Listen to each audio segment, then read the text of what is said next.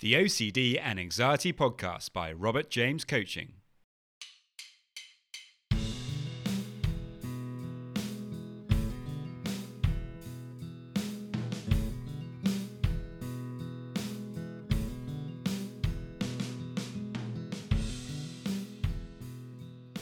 Hello, and welcome to the OCD and Anxiety Podcast, where we explore how to have a more positive relationship with anxiety disorders, taking back control so that you can start living the life you choose and not the one chosen by your fears.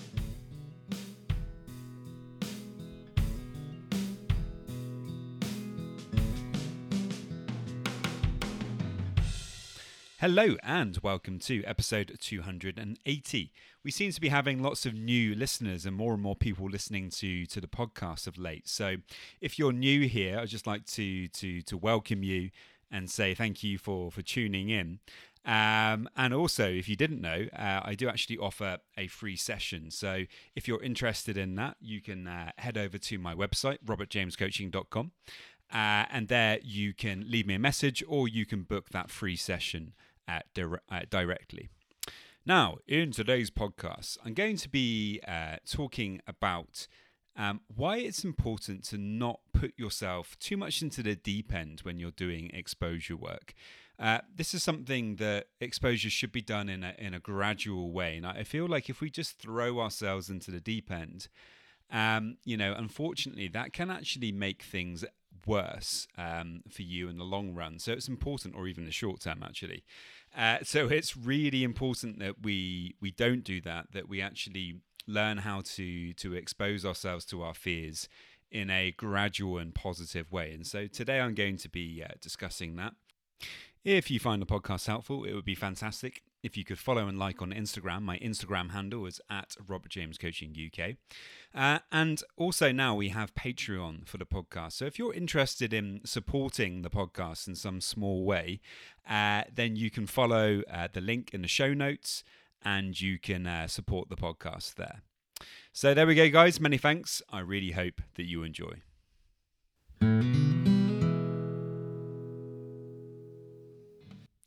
I'd like to start today with a uh, quote by Natalie Cook. Uh, she says, Sometimes the best results come when you are thrown into the deep end. And this is uh, this is a kind of myth that's thrown uh, thrown around our our culture, and like all myths, actually it, ha- it has a kernel of truth to it. And um, you know, and and that is if you do throw yourself into the deep end when it comes to exposure work, for example, perhaps you could get lucky uh, some people might, for example, and they might actually uh, get some benefit from from doing that. But the problem is, more often than not, uh, it's not a good strategy. And even if it does work for you, it doesn't necessarily mean that you know you're going to get a lasting payoff uh, from from doing that.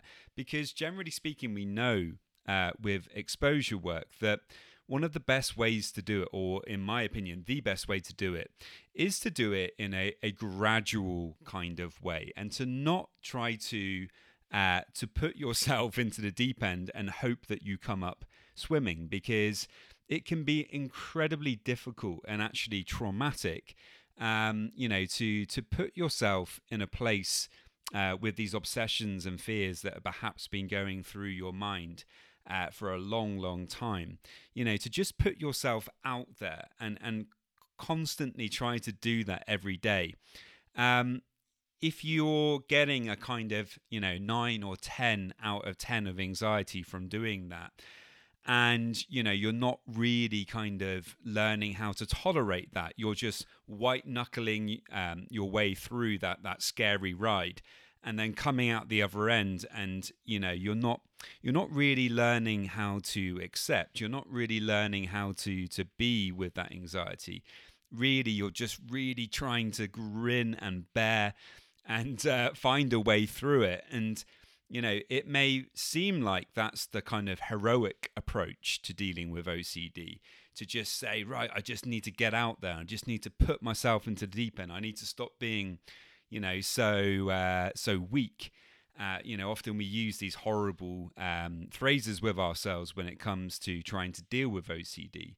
You know, we disparage ourselves and say really mean things to ourselves.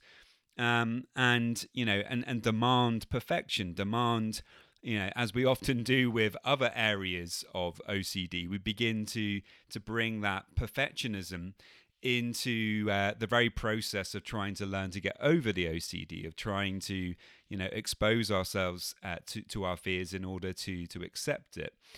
Uh, and you know it can actually if we're not careful it can actually make uh, things even worse here because you know if you just go for it too too quickly uh, and you don't do it in a gradual way with a kind of hierarchy of fears um, you know what you can actually do is uh, you can you can make that fear worse because you're going into it and you're creating this horrible experience again and again and again which becomes more and more of a kind of uh, a memory of this horrible experience. It becomes like a trauma.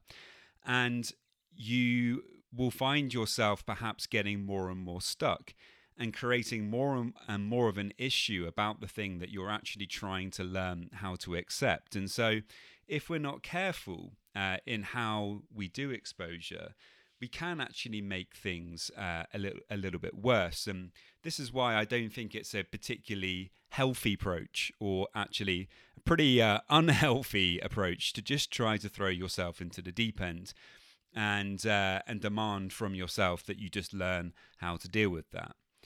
Um, also, something else to mention is that that approach isn't very uh, self compassionate as if you listen to this podcast on a regular basis, you probably know already what I think about self compassion when it comes to OCD. It's incredibly important because it's really learning how to forgive ourselves for our imperfections, learning how to acknowledge that actually uncertainty is an inherent part of life, that when we demand certainty from ourselves, we're actually being very, uh, you know, uh, uncompassionate with ourselves because it's just not the way life is. Um, you know, and so again, by by demanding that you, you know, you just do the hardest exposures, you know, straight away, straight out of the blocks, and that you just get yourself out there.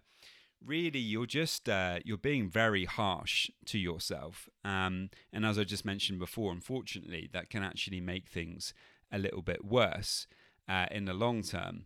Um, you know, and I think something else to mention here is uh, anticipatory anxiety.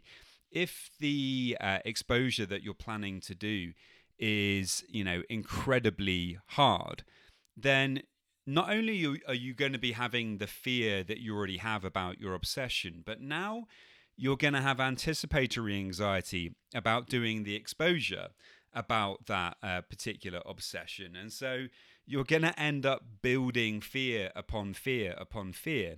Uh, and this is obviously not a good place to be in. If we are going to do exposure, ideally it needs to be something that is manageable, something that is going to give you a little bit of anxiety, but something that you feel you can deal with. That if you just take it slowly, you can learn to to tolerate and then accept that very uh, you know very difficult feeling and and then we move up the hierarchy of these exposures and over time you can take on some of those bigger bigger challenges. Um, so you know I, I, think all of these all of these reasons are, are really good reasons to to not put yourself into that position of of you know having to jump into the deep end. It's not uh, necessary or even advisable. Um, so, what is a, a good approach then uh, to exposure? Well, in my experience, you know, um, what has been helpful for me in, in terms of um, being able to to get out there and uh, and deal with some of my fears um, is actually to take things in much smaller steps to have achievable targets when it comes to any exposure activities that you're looking to do. Um, and this is much more helpful. So if you uh, ideally, obviously, you you would be working with somebody, uh, your therapist or a coach or somebody to help you with this, because what you would need to do is kind of come up with uh, a list of things that that you would like to to work on. And, you know, these could be very small things to start with, just very small things that get you moving towards your own discomfort that get you out of that place of trying to avoid things and actually get you moving towards the fear. Because we know when we step into that uncertainty, even if it's just a little bit, and we allow ourselves to kind of marinate in that really uncomfortable feeling and we stay with it, what we can learn is actually that discomfort, that horrible, uncomfortable feeling, is not something that we have to run from. It's something that we can be aware of, that we can actually really pay attention to, that we can try to almost befriend. And when we do that, that's when we start to, to bring acceptance. Uh, to the table and we start to learn a lot more about you know what we need to do in order to you know to accept our fears. Uh, this is why actually just as a side note i think uh, for for me the wim hof method has been something that's been so helpful uh, alongside doing um, other exposure work or acceptance commitment therapy is that you know when you're uh, doing practicing cold exposure obviously in a safe way um, you you can actually learn that acceptance that that we bring to the table when we're doing exposure work. If you're having for example a two minute or even a 30 second cold shower uh, each morning you don't need to do more uh, ever than two minutes two minutes is enough to get at that exposure. But if you're able to do that and you're able to practice feeling that discomfort, um, you know, of the cold, and actually try to move towards that feeling a little bit, try to be with it a little bit more, try to be aware of the discomfort and wherever you're feeling that in your body.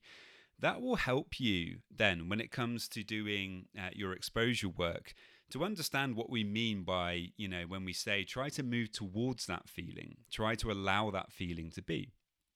Um, something else that I think is important then with smaller goals is I think it helps you to to actually you know create a sense of momentum, which again is very important with OCD. If we feel like we're stationary, that we're stuck, that we're not really moving, then you know it's very hard uh, to to make any change whatsoever. Whereas if we have small goals that we're able uh, able to achieve, and you know once we achieve those, we set some some slightly better ones, and we keep going. Uh, in that process, then over time you really begin to build up this sense of momentum, like things are beginning to change for you. Um, you know, and this is incredibly important. If you feel that you know you just do an exposure and you know it gave you a five or six out of ten and it was really hard uh, but then the next day you don't do it because you don't want to repeat that again because it gave you a bit too much anxiety and you know you might kind of get stuck. I mean of course sometimes we do have to up the ante a little bit and and that's important um, you know and if you're somebody who's at that point then that's good and you need to focus on dealing with that that heightened anxiety and that heightened discomfort uh, that comes from doing harder exposure activities. But you know, if you're just starting out or if you're beginning, you know, this process, then it's important to start off, um, start off small and gradually build up from there. Um, you know, and once you get that feeling of momentum, once you get that confidence that actually, you know, you can do more th- uh, than you thought, that you can lean into your own discomfort and take on some of these bigger challenges, you start to get more and more confident. And then when those bigger challenges come along, you're in a much better place to to be able to deal with them. Um, so I think that's very important as well. And then the final thing I wanted to point out is that, um, you know, this this is all about a gradual change in your relationship with with the obsessions over time. If we just try to change them overnight um, you know unfortunately that doesn't tend to to stick. Um, you may make a bit of progress but if you're not um, if you're not doing things every day that are challenging yourself and helping you to deal with uncertainty in a better way then it's likely that you know whatever progress you you make is going to be forgotten. Whereas if you're able to keep taking those um, you know those small challenges each day to keep taking them on and, and keep trying to to put yourself out there a little bit to accept your anxiety a little bit more and just do a little bit each day you know that's more likely uh, to lead to to more permanent changes in how you deal with things in the long run. Um, you know so if you are somebody who's got some um, some success from throwing yourself into the deep end, then obviously I'm not disparaging you um, at all. If that has worked for you, then everyone's different, and you know that's great. But what I what I am saying is, uh, it's my opinion that generally speaking, it's a much better idea if you can to start off small and to to gradually increase um, you know the difficulty of exposures over time you know rather than trying to to jump into the deep end so there we go guys uh, really hope that you found that helpful as always if you have any questions uh, do please let me know. And if you would like to support the podcast in some small way, you can now, uh, now sign up for Patreon and you can follow uh, the link in the show notes and you can do that there. So many thanks, guys, and I'll see you next time. Just a quick reminder that if you want to get a free session, all you need to do to get that is to head over to my website, www.robertjamescoaching.com. And there you can leave me a message and we can arrange the uh, free session. And now, just a quick reminder of my disclaimer. Any information that you view on my website, Instagram page, Facebook group, or anywhere else online, or any information that you listen to on the podcast is for informational purposes only and is not intended to be a substitute for actual medical or mental health advice from a doctor, psychologist, or any other medical or mental health professional.